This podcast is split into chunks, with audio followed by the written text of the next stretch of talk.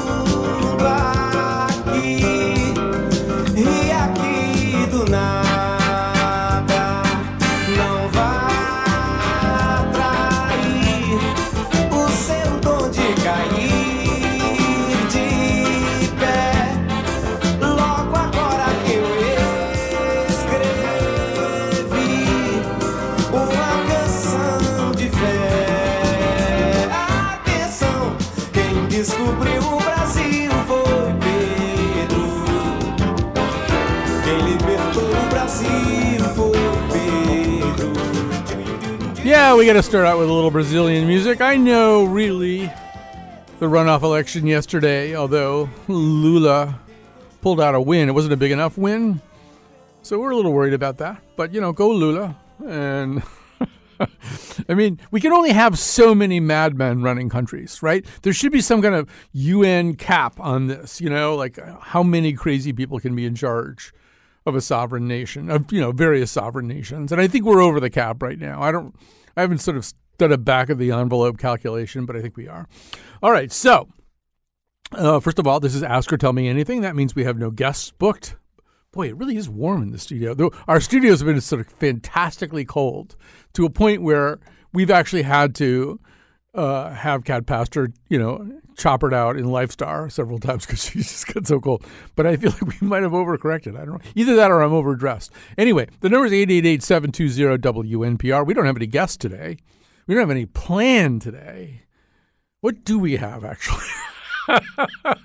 we have nothing. 888-720-9677. That's not true. We got Lily Tyson, our senior producer, is in there screening calls, a job that uh, Mr. McPants typically does, but he has an airborne respiratory infection, otherwise known as a cold, from his uh, school aged, his suddenly school aged little boy.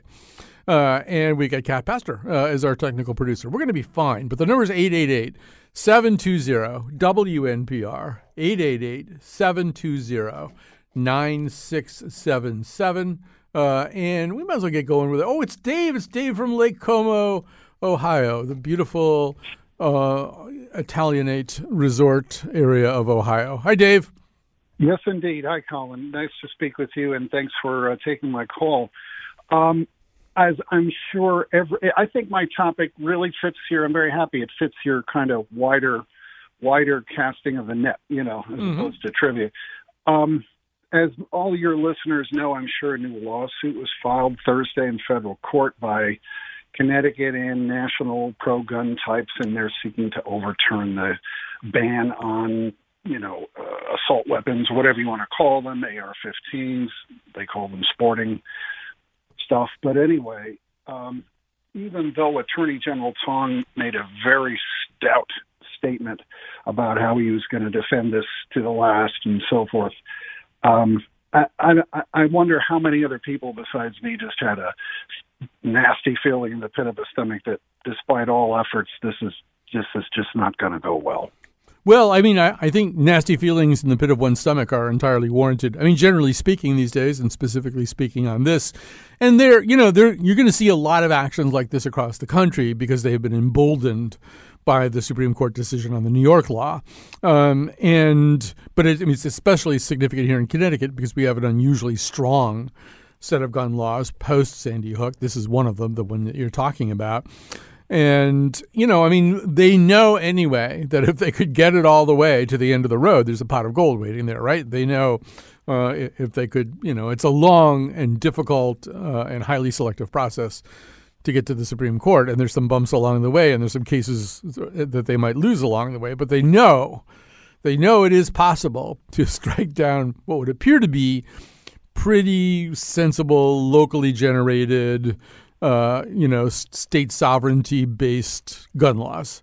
So people yeah. should people should be worried about that. Yeah, absolutely. I mean, it's also fitting, Dave from Lake Como, that you're calling today. It's the first Monday of October. That means the Supreme Court is in session right now.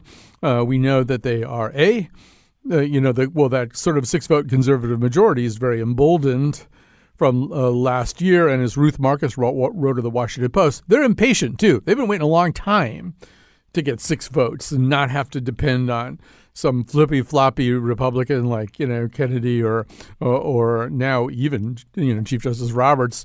They they they could just bring it. They got the five. You know maybe they've got six. And so, I mean, it's I, I don't know that there's a really strong gun case on the docket this year, but what you know, I mean, yeah, we're gonna until this particular phase of American history is over, we are going to see a lot of stuff like this.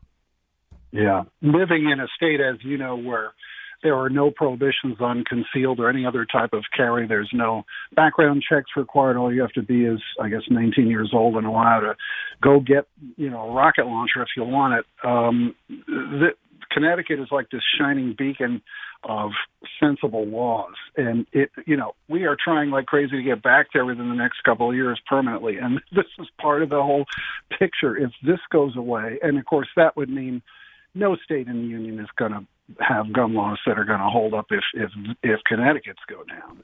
Um, it, it's really it, it's going to be tough to bear. Right. I mean, if you look at the last session of the Supreme Court, it, it and I'm speaking very simplistically and broadly right now, but it's sort of hard not to see this as kind of an outcome seeking court as opposed to one that's following any particular pole star. So you had on the one hand the you know the reproductive rights, the abortion decision, Dobbs, which basically said there shouldn't be any federal guarantees of anything. It's all you know up to the states. And then you had the New York State decision, which was saying nothing should be up to the states. You know, we should decide all of this kind of at the level of federal fiat. So you know, I mean, basically, it's which whichever way they want the case to turn out seems to be what guides them. Uh, and that used to be called judicial activism. It used to be something that was uh, a critique of conservatives against liberal ju- judges. I don't know. I, this if this isn't if this isn't uh, judicial activism, I don't know what it is.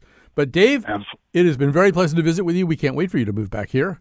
Although when you move back here, I will be a little sad because there will be nobody in Lake Como who wants to call me. So I think before Dave moves back to Connecticut, he has to find a successor uh, on the gleaming shores of Lake Como, Ohio. Um, which may be difficult because there is no such place. All right, so let's go. We have another Dave. We're not going to go all Dave today, all right? Um, but we are. We could do that. We could do a show where we only took calls from people named Dave. I have three close friends that I can think of named David, although n- I don't think any of them is a Dave. No, none of them. They're all Davids. All right, here's Dave from New Britain. Hi, you're on the air. Hey, Colin. First time uh, caller, long time listener. Okay. I have a pop, a local Connecticut pop cultural question for you. I want to know your take and your theory on this. Now, I grew up in Connecticut in the 1970s, and the TV show Hee Haw, which was a country music variety show was so wildly popular in central Connecticut and basically all over Connecticut, uh, especially among ethnic uh, Connecticut people, people that had grandparents that came over from Italy or Poland or Russia. And what's your take in theory why it was so popular here? The ratings were through the roof. I mean, Connecticut was their number one market for the TV show Hee Haw. You know, I didn't know that about Connecticut, uh, but I believe you because you have uh, the air of sincerity uh, in saying that. But but I will say this: look, people. I think people, cultural elites, a term that I invoke. You know, not entirely seriously, but cultural elites often don't understand why country music is popular. And country music is popular kind of everywhere. I mean, if you go to, I've been in uh, in towns, like good sized towns in Ireland uh, on nights where it was easy to walk into two or three different live music venues and hear um, uh, essentially American country music, and much harder to find the place that had a traditional Irish music. Uh, I mean, it's it's popular everywhere. Um, so that's number one. And you know, I mean, I don't. I wasn't a big Hee Haw fan, but it was uh, Buck Owens and who was the other host there? Was it Earl Scruggs? It was somebody like that. Uh, I mean, they had sort of good mus- musicians on there, and you know those, and and you know actually Connecticut does have kind of a country music tradition here. It's not really the kind of thing you associate with Connecticut, but maybe the other part, portion of your point, and and the late Bruce Fraser, who was the I think the chairman of the uh, Connecticut Council on the Humanities and stuff like that, he used to say that the kind of Hollywoodized or even sort of media image of Connecticut is wrong, right? The media image of Connecticut is it's John Cheever, it's Katharine Hepburn, you know, it's all these kind of pointy headed, overeducated people taking commuter trains to get home to their first, second, and third dry martinis, you know, and that really Connecticut's a pretty urban state. We do, as you suggest, have a lot of ethnic minorities. The waves of ethnic migration have come to Connecticut uh, as they have anywhere else. But, you know, maybe if you go back, 120 years or so, even more so, this this is a place where you had significant waves of um, ethnic migration, um, Irish, Italians, Jews, all, all coming here from uh, from Europe. Uh, and so, yeah, also country music is the music of the working class. We have a working class here in Connecticut. Um, I don't know. I don't think it's it's a little bit of a surprise to me if it's really true that hee haw was more popular here than it was in Mississippi or something. But eh, on the other hand, another way to look at it is you don't really have to go very far out of your way in the South and Southwest to hear country music. Whereas in Connecticut, you might actually have to tune in hee haw if you want to hear Buck Owens sing, I've got a tiger by the tail, it's plain to see. That's my answer. What do you think? That's a great answer. I think too is that we saw people on TV that didn't look like people in Connecticut. We were very ethnic looking in Connecticut, and we saw people that were blonde or you know it was it was like a phenomenon. I mean, it was it was a pop cultural sensation. It was uh, it was like an escape every Sunday to see that, and uh, you learn new songs that you really didn't hear on the radio that much too. That's absolutely true. Um, by the way, uh, Lily Tyson, our senior producer, often referred to as the Patsy Cline of Barkhamsted, uh, informs me that it was Buck Owens and Roy Clark. That's it. Roy Clark That's was right. host. And you had. Um, what is the name of the lady with the uh, was it Fannie Flagg? Who was the woman who had like the price tag? No, no, it was Minnie Pearl. Minnie Oh, Pearl. Minnie Pearl. Minnie Pearl. Yeah, she had the price tag coming off her uh, her hat and stuff like that. I don't know. It was, it was yeah, it was sort of corny jokes. It was um, as you say there. You know, it's typically there's not a strong WEXT. I think for a while in Connecticut was a country station. We have country stations from time to time, and I guess 92.5 or something. I think that's a country station right now. But but yeah, there's not a lot of it around, you know. So yeah, that's another reason. I think also there's a way in which a show like Hee Haw is kind of a refuge from everything that we associate with Connecticut too. It's like, okay, I like to take a break from Connecticut and watch people tell really stupid jokes. Not really stupid jokes, that's not fair. Kind of corny jokes uh, and play their banjos and guitars. I love the question though, Dave. It's like probably going to be my favorite question of the day. Thank you. Oh, it's great talking to you, Colin. Great to talk to you too, Dave. I've got a tiger by the tail, it's plain to see. I won't be much when you get through with me. I don't know the rest of the song. Um, all right, here's.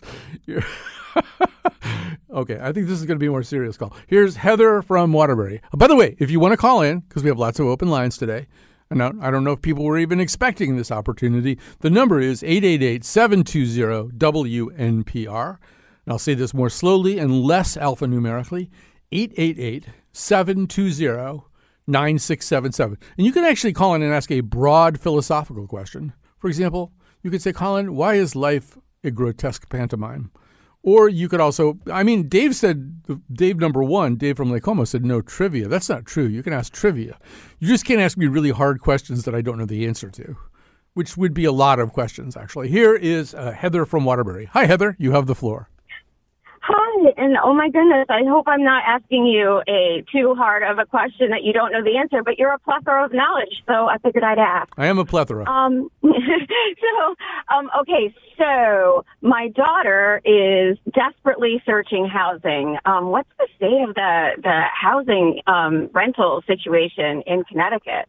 She's on Section 8 and she is having such a difficult time. Yeah, especially with Section 8. I think, you know, it's super, super difficult. Now, some of the problem, if she's on Section 8, is, as has been kind of well and extensively covered here in Connecticut, I mean, there's just a lot of communities that will do almost anything to keep affordable housing out. Um, they just see affordable housing as not a net win for them. Uh, and mm. you may have noticed that that uh, Bob Stefanowski in his campaign uh, was talking about overturning 8-30g or whatever that provision is about affordable housing. So, yeah, first of all, structurally in Connecticut, it's not set up for young people without a tremendous amount of means uh, to to be able to rent, and and that can be part of our doom. I mean, we've been asking ourselves for years, why do we have net population losses? Why can't we keep young people in the state? Why do they go to high school here, then go to college, and then they won't they won't come back? Well, I think your daughter's probably a pretty good example. One reason they don't come back is we make it super difficult uh, for them to find anything affordable here. So, so yeah, it, it, and then I mean, the, the other thing that drove this obviously is during the pandemic, there were more and more people who were, for various reasons, less interested in urban environments. And certainly this is true for some of the younger millennials and some of the older Gen Zers. You know, this is this was the goal for a long time: get to a city, get to a really interesting, exciting city. And then I think during the pan, during the pandemic, that lost a little bit of its luster. So I think there's you know a little bit of a supply and demand issue and you know i mean it's really hard to navigate all of the like i mean she's she's got autism and um she's on the spectrum and she's developmentally like um really low. Um and it's really hard to navigate like all of the paperwork and everything. Like i'm trying to help her and i'm like oh my goodness. I'm like i can't even figure out some of this stuff i mean it's it's you know these these things are put in place to help people but then for the people that they help it makes it so difficult they have to like jump through hoops Right. So one thing I'll say, Heather, is I'll kind of put it out there because there, there are housing advocacy groups. Um, in fact, there's one that I've even gave their I think I gave their annual address one year, but I can't can't bring the name of it to mind right now. But there are groups. If anybody hears this and they have a suggestion, because like what it sounds like what you guys need is some kind of mediation, some kind of mediating factor. I mean, somebody who could sort of step in and say, "Yes, I know how to do this. I know how to get through this paperwork. It's second nature yeah.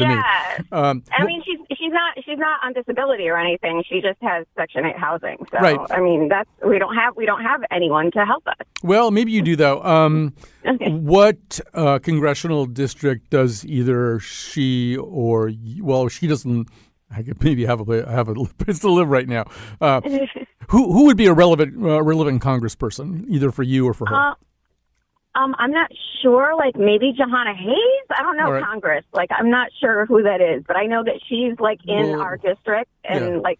Yeah, so you're if you're in Waterbury, yeah, it would be Jahana yeah. Hayes, I believe. And so you could start there. I mean, one thing that uh, Congress people, members of Congress do is they have constituent services. Now, there's a wide variety of competence uh, in that whole area. And I don't know anything about Jahana Hayes' Connecticut staff or anything, but I, I would call, you know, her her district office and see if there's anybody there who can help with the paperwork and stuff like that because that's what they're there for. It's a big part of why they're there. And ah. I, I, certainly in Section Eight's a federal program, so once again, you know, I mean, mm-hmm. it, it, this may be a really terrible suggestion. You may not get anywhere, but um, I would do it anyway. I would like if you uh, the first thing you've got to do is identify what specifically is the problem.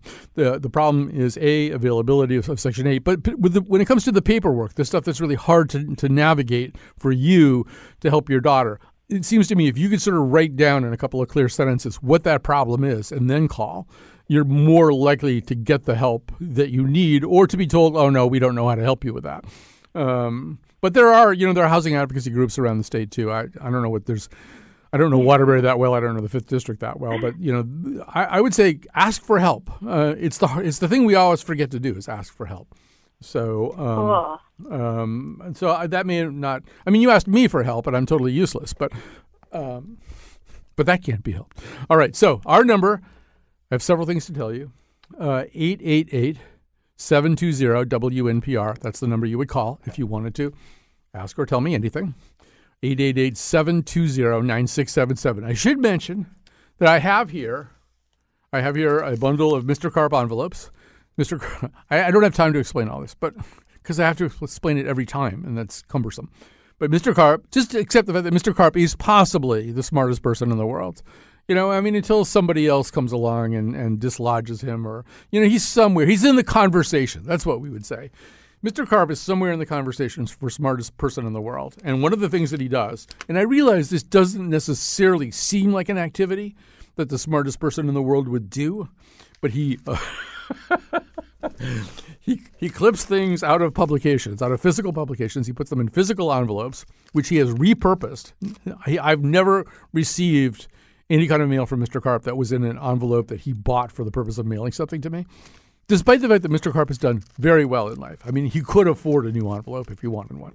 Anyway, he clips things out, he underlines them. I'm just saying, if you get bored with um, me and or whatever, uh, you can call me and just say, please um, open one of the Mr. Carp envelopes, or you can say the code words. If you say either pineapple or platypus, it's especially good if you work them into a sentence. That means I have to open a Mr. Carp envelope. And then when I do, the way the way it works is I, I have to discuss what's inside. And I mean, I don't know. I mean, people don't believe it, but I'm standing here. I can't, I could show it to Lily, but she's looking at the screen right now. But it's like I have these envelopes. They're here and, and they're sealed. I don't know what's in them. And they're an opportunity, and they're another opportunity, opportunity for me to fail at this. All right. So, um, I'm very excited. This is my first day back. I was off all last week. So it's exciting to come back here and, and test myself.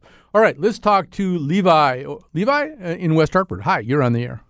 Hi, Colin. Um, your first caller got me thinking uh, that uh, you know it's inter- you're you're right. It's interesting that uh, the Supreme Court seems happy to uh, to put uh, gun laws as something managed on the federal level, and abortion laws as something that's managed by the states. And uh, it strikes me that one reason why this might be so is that there are a lot of people, a lot of people who take the Second Amendment very, very seriously. But uh, if we look back at Roe and we remember that this was an implied right under the Ninth Amendment, no one takes the Ninth Amendment seriously anymore.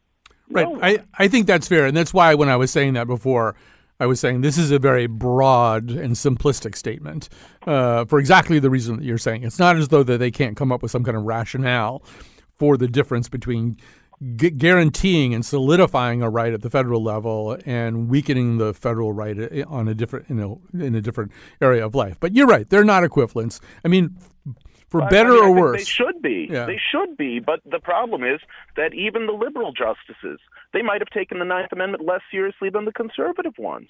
God help us. um, you know, and uh, I mean, one of the cases that that deeply concerns me today that no one will talk about, where uh, where you know th- it seems like it should be clear in the Constitution, is ca- the Castro Huerta case that was resolved last season. Um, I mean, it, it was a it was a Castro Huerta wasn't a great defendant. He abused a child, but he did it on a Native American reservation, and the Supreme Court said that the state of Oklahoma could go in and prosecute him for things he had done on the sovereign territory of a Native American nation.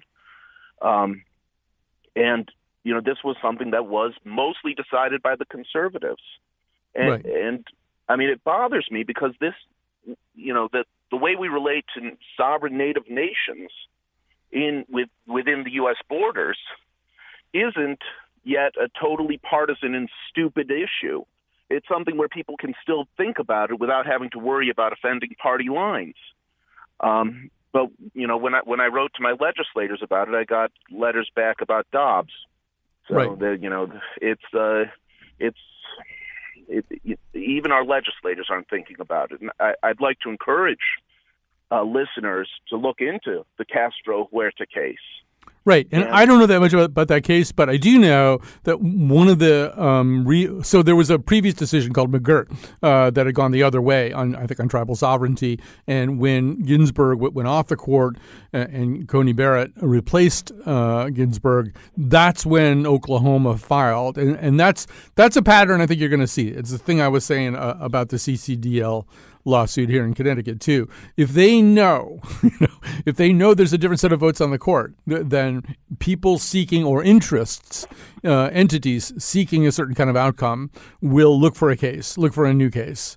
I mean, and sure. that probably works both ways. In fact, it definitely works both ways. I mean, the day that there's a 6 3 liberal majority on the court, you're going to see a lot of filings to pursue gains that can be reaped from a set of votes like that.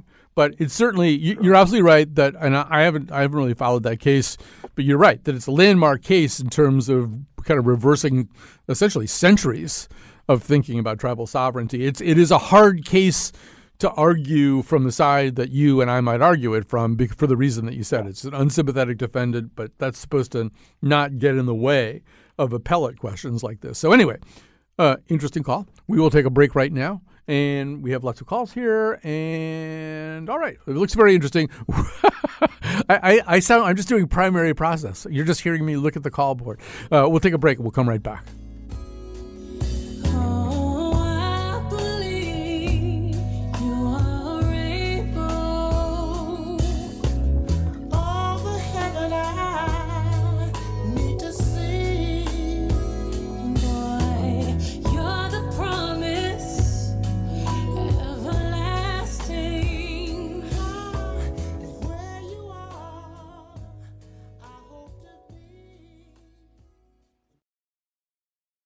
Support for this podcast comes from Hartford Healthcare.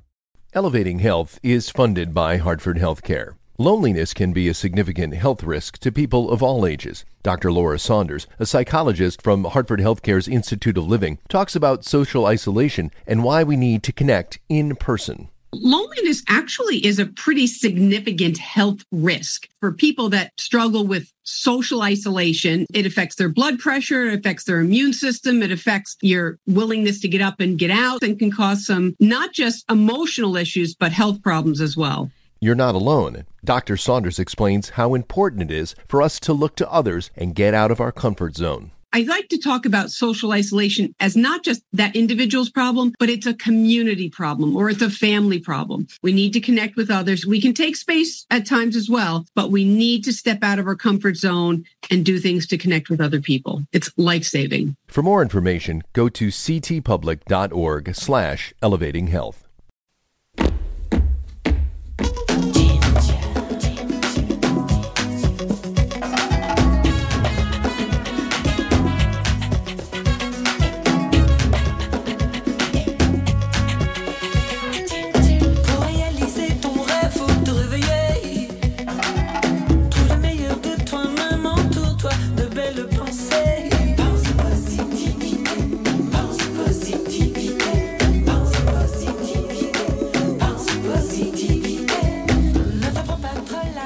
I get to pick out the music for these shows.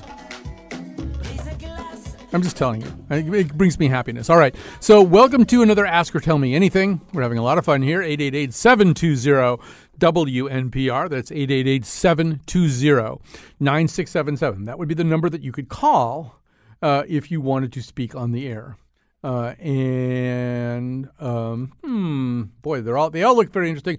But uh, I'm going to, for reason, reasons connected to my own prejudices, go to Rick from Bethany. Hi, Rick. You're on the air. Hi, Colin. How are you? Good. Yeah. um, I have a question for you. Yeah. How do we know God has a sense of humor?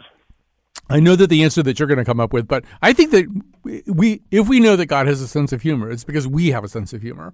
Um, and uh, I actually in my week off I thought a lot about this, um, uh, not just about this, but you know what does it mean? Because I was at the ocean, I was up in in Wellfleet, you know, and and I would walk along the ocean every day and stare at it. And you, when you do that, you start thinking about talking to God anyway, because the sky is so big and the ocean is so vast. And and, and I was I'm having going through some various family crises and stuff, and I was sort of asking God questions about that. Um, and because life seems incredibly hard a lot of the time. In fact, uh, let me also just sort of deviate and say that we're, as of this morning, thinking about doing a show about that very question. Like, why is life so hard? How should we respond philosophically to how hard life is? There's a, uh, a new book out called, in fact, Life is Hard. Let's see, Life is Hard How Philosophy Can Help Us Find Our Way uh, by Kieran Setiya. And I was reading a review of that in the Los Angeles Re- Review of Books this morning, thinking, oh, we should just do a show about that. Because, you know, from the time of kind of the clash between Schopenhauer and Leibniz, you know, we've been asking ourselves these questions for a long time. But I do believe that if there's a God and if we have a sense of humor, that means because that means God gave us a sense of humor. Uh, probably because he was going to throw so much horrible crap at us. you know, but anyway, you have a more succinct answer, I believe. Well, the the question I had was, of course, how do we know God has a sense of humor? And uh, it's because he gave us the platypus. All right. So that means you have to open a Mr. Carp envelope. I'm going to ask you to pick a number between one and seven. Two. Two. All right. This number envelope. I have quite a few Mr. Carp envelopes here. You get an open open number two one. This has been very very carefully sealed. All right. Let's see what we're going to get out of here. I think this is Lily Tyson's first experience with a. Uh, Mr. Carp envelope being opened on the air. And it's also a little tension, you know, a little bit of a tension convention here because well, I think there's only one clip in here, so it's whatever it is. Oh, uh, very, whatever it is, I got to be able to do it. Uh, and it looks like oh, which it's hard to tell which things he is tactically underlined. Um, it looks like oh, it says Fourth Estate. What publication is this? This is from Hartford Business.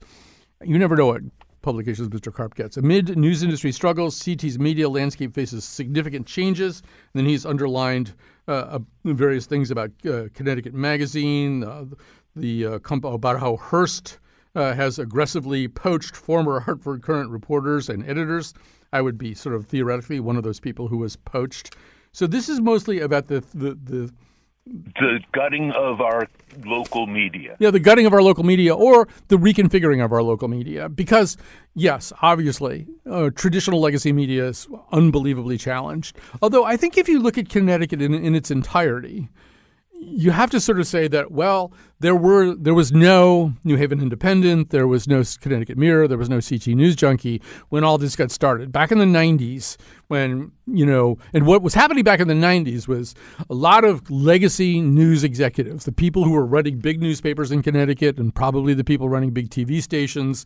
And I have to say kind of a lot of the people here in public broadcasting, although not all of them, but in the 90s, all of them, they were like people standing on the beach at Phuket, watching a tidal wave coming towards them and, and sort of saying, Do you think we'll get wet? I don't think, no, I probably, I think we probably won't get wet from this. I mean, this is an enormous tidal wave coming towards you. So, um, and and so they they didn't prepare. Uh, they didn't get the sandbags. They didn't move off the beach, uh, and they got swamped. And so you have legacy publications like the Hartford Courant, America's oldest daily newspaper and continuous publication, that you know were eviscerated partly because of the digital revolution, and then because of its acquisition by increasingly rapacious owners uh, who were less and less interested in restocking the shelves and more and more interested in just eating all uh, up all the canned beans and, and throwing everything else and recycle. So, um, you know, but but there's a lot of innovation too. Like this company, Connecticut, Connecticut Public, we now have one of the larger newsrooms uh, in the state. When I first got here, you couldn't come close to saying something like that. But we have an investigative unit here. We have a pretty large reporting staff, a bunch of editors. At one point, we had more photographers working here than the Hartford Courant, which is funny if you think of us as primarily you know, either a radio or a TV entity. What do we need photographers for? But the people who are running this place right now are committed to making us, you know, a significant journalistic force. And you know, Hearst Hearst did ultimately did not take this stuff lying down. I mean, this is another one of my employers, but you know, they ultimately decided that they were going to beef up and they were going to try to, you know, kind of corner certain markets. And and then really the the work done by the independents, what Paul Bass did with the New Haven Independent, that's a, a model to the nation. It's something that's looked at uh, by the other 49 states.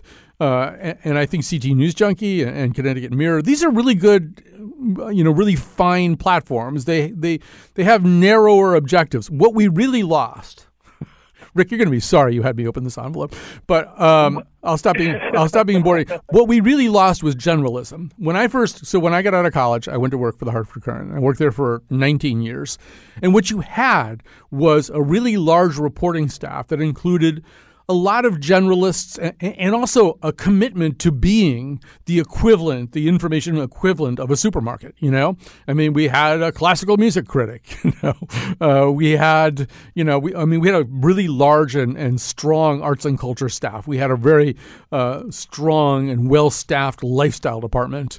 Uh, and, and, then we had, you know, we had reporters all over the state. We had bureaus all over the state. We had a, I almost went to the Groton Bureau when I when I was hired by the Hartford Courant. And, so all of that stuff kind of had to go away. And the mission shrank down. And I think one of the things that really has been hurt the most, I mean, I think the patch.coms, the hyperlocals, they've stepped in and done, you know, pretty decent job of covering some of the towns. Uh, all the institutions that I just talked about before, I think, are covering government and politics and stuff like that really well.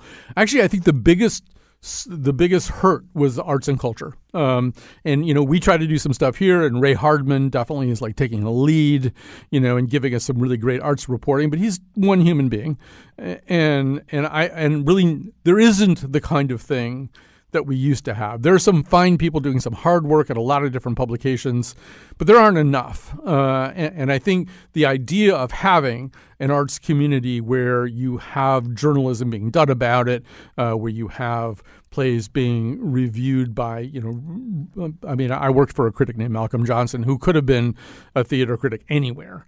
Um, that's the thing that we kind of lost. And it's kind of sad. But you know what? Change. Change is the only constant, right? Constant. All right, I gotta go. Uh, but uh, pet a platypus for me, and uh, thanks for your call. I'll just go up this line here. Is that what I should do? I, I have no idea.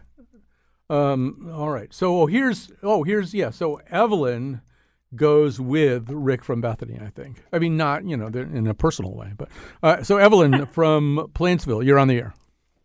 Hi, Colin. Um, I, I'm quite disturbed about an article that I read in the Hartford Courant about um, the town of Wethersfield considering using uh, part of their $8 million COVID relief package to develop a sports complex.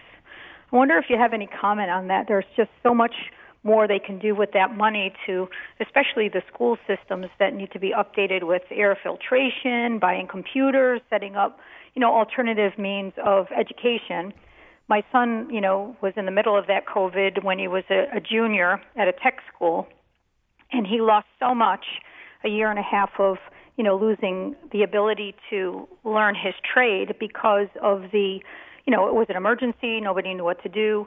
I know it's a little settled now, and everybody's tired of hearing about COVID 19, but I'm just outraged, and I'm surprised that the people of Wethersfield aren't outraged about using that money for a sports complex rather than what it was supposed to do. Well, so there's a lot there. And uh, first of all, I have to say, I didn't read that article. I don't know about this. And I also don't know how the regs that were written for the disbursement of that money um, map onto the situation that you're talking about. Uh, I will say that if you look around the rest of the country, uh, this, there's some risk associated with these things. Brett Favre and some other people in Mississippi are being uh, being tried right now, uh, being prosecuted right now for appropriating anti-poverty money for uh, things like women's volleyball facilities. You know, multi-billion yes, dollar yeah, I read that. Yeah. So, so you got to be careful how you use this money. It does come with specs about what you can do with it. I think you're first of all, you've said most of what I would say, which is that uh, anybody who thinks that the mission is over is nuts.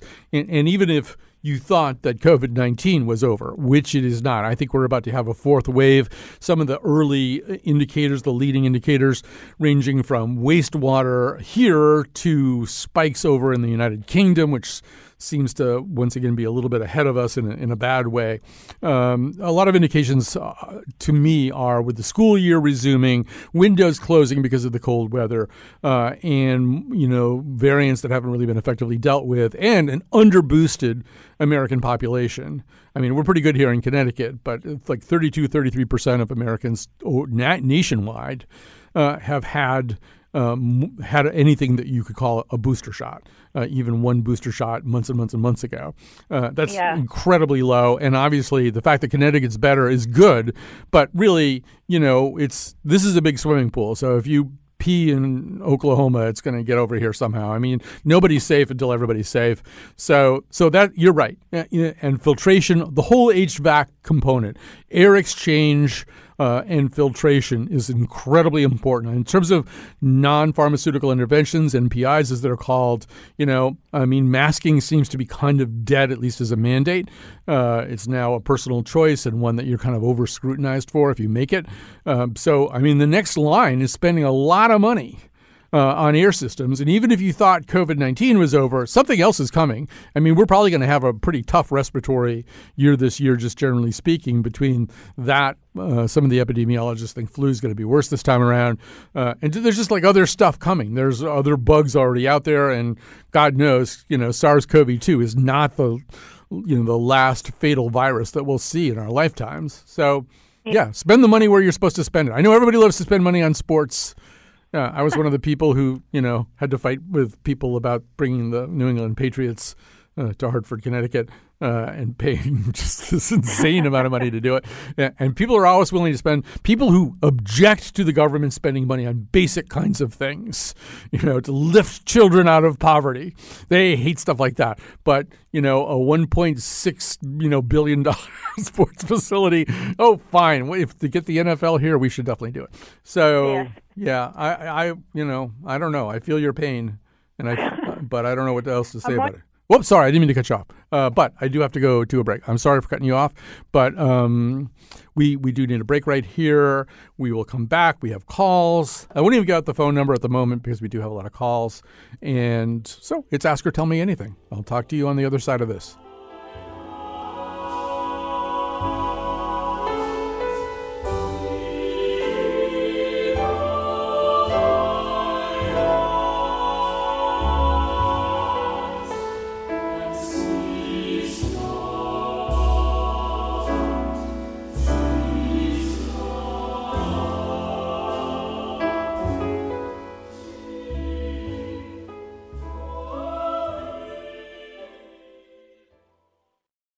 Right, uh, we are back. It's time to say some thank yous. Kat Pastor is our producer, our technical producer today and most days, and we're happy about that.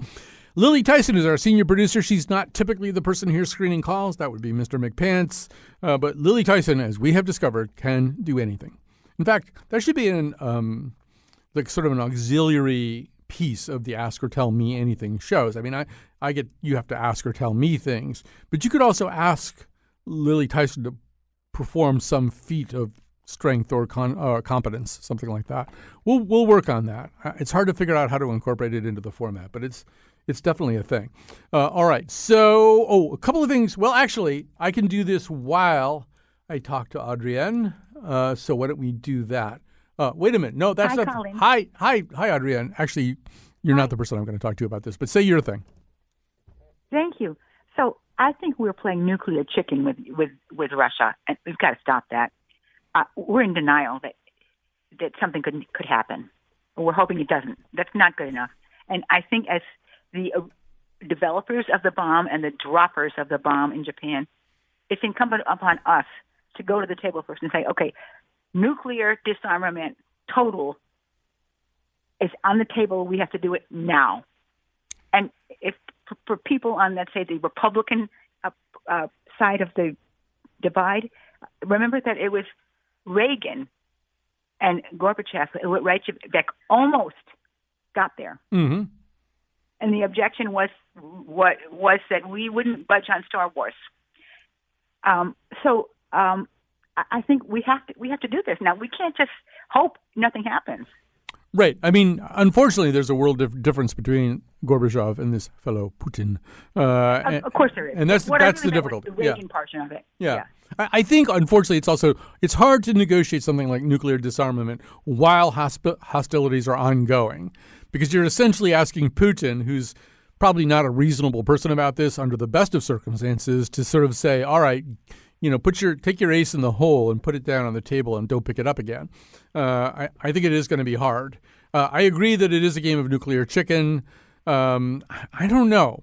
I, I, I think also you never quite know what kinds of safeguards there are in any kind of country. I mean, one of the things that shocked me was Radio Lab a few years ago uh, did a uh, did an entire episode about w- what restrictions exist, what kinds of fail-safe mechanisms exist should a somewhat irrational president decide that he wanted to launch a nuclear preemptive strike or something like that. I, wonder why they that, that topic occurred to them. But anyway, um, what they found was none. Basically, it is you know unless some general decides to essentially break a rule. You know, I mean, our house is not in order either. Our house is set up for a disaster Absolutely. of this kind. But I mean, what you need is uh, you need an electorate. You need you need a population. In all nuclear powers, in all states that are nuclear powers, you need voters and you need people who you need the common electorate to want this enough to put pressure on their leaders. Those places where there is anything resembling free and fair elections, which might not even be here anymore. Uh, anyway, all right. So running out of time here, but here's Mary Jane in North Stonington. I, I could say more about that nuclear chicken stuff, but I think I've talked about it here in the past as well. Um, but here's um, here's Mary Jane. Hi, what's on your mind? Oh, hi, uh, Colin. I just wanted to suggest two topics for um, shows, and one is what is fascism? I think fascism allows you to own things, property or other things, whereas, say, communism, you don't really own anything because the state owns everything. But you have such a deep, um, you have so many people that like history and politics. I think that people could perhaps call in with good definitions of fascism.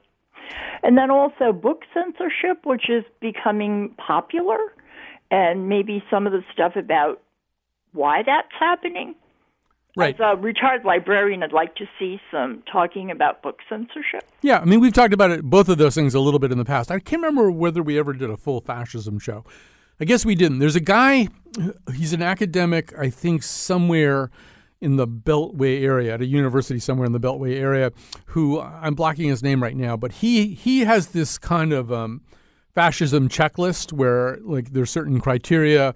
And if you meet enough of them, you have a fascist state or a fascist leader. Uh, and he he wrote one piece for the Washington Post about this years ago. And then when Trump came in, he kind of updated his fascism checklist, and he he went through it to see to what degree it applied to Trump. So if we did the fascism show, I would definitely want to have that guy on. So I would have to remember that his would, name. I think that would be interesting with the um, election in Italy. Yep. And some of this funny stuff that's sort of in the air about fascist type groups that like the style. They like the style of marching around. And it kind of appeals maybe to young people. Yeah, that's but it's that's really good. New on the horizon. Yeah, that's good. That's really good. And I, Lily Tyson is in there nodding. I think to you. That's and you just even described uh, uh, this. There's something that is now referred to uh, in all reaches of National Public Radio. Uh, they talk about it at the headquarters in, in Washington D.C. It's known as the Lily Tyson pivot, and that's when you take a topic like fascism and then you you turn it suddenly in the middle of the show or towards the end of the show, like to the that what you just said, the fashion the fascist aesthetic, the fascist fashion, the the way in which you know there there might be something visually or stylistically appealing about fascism to certain people. I do, as long as you've brought all this stuff, want to mention some things that we're doing. Tomorrow we have a show about lists, um, and that's all I'm going to say about it because I haven't done my homework yet. Uh, but one that a lot of you might be interested in, including you, Mary Jane from North Stonington, unless a mountain lion has eaten you since I hung up or I put you on hold because mountain lions, they have mountain lions in North Stonington if they have them anywhere. But we're doing a show. We had this conversation out on my deck a few weeks ago uh, about w- what we were going to do during this election season because our show is a little weird. We don't necessarily cover politics or anything else the way we're supposed to. And we wound up t- we wound up talking about whether whether you can make a compelling argument for people to care about politics. Is there a reason to care about it? Or are people so enervated and so discouraged by the polarization uh, and, and, the, the just gridlocking of everything that it's pretty hard to make an argument that you should care about politics? And in the middle of having this conversation, where I was just depressing the crap out of everybody uh, with with saying with, with sort of making that or asking that question, Bill Curry, two-time candidate for governor, many other things. He happened to be calling me about something else, and I put him on speakerphone and I said, "Tell all the producers why we should care about politics." And he gave very eloquent speech uh, about you know I can't remember what he said because I don't usually listen while he's talking, but I know that he said something very powerful, and and it kind of got us thinking. We're going to do that show on Thursday. We're going to do a show just on that question of why should you care about politics? You know, what's the what's the case for it? I think we know the case against it. What's the case for it? Uh, so we've got all of that coming up, and we're going to do the news on Friday. And we're also working on some other kind of politically oriented shows. We don't have one on fascism on the pipe uh, uh, on the pipeline. We have we have sort of the opposite show. Lily and I are also working on a show about centrism, which I think. And David French wrote over the weekend the real divide isn't between left and right, it's between centrism and extremism. All right, we have to stop there. Thanks for asking and telling me everything. And we say goodbye now. Thanks.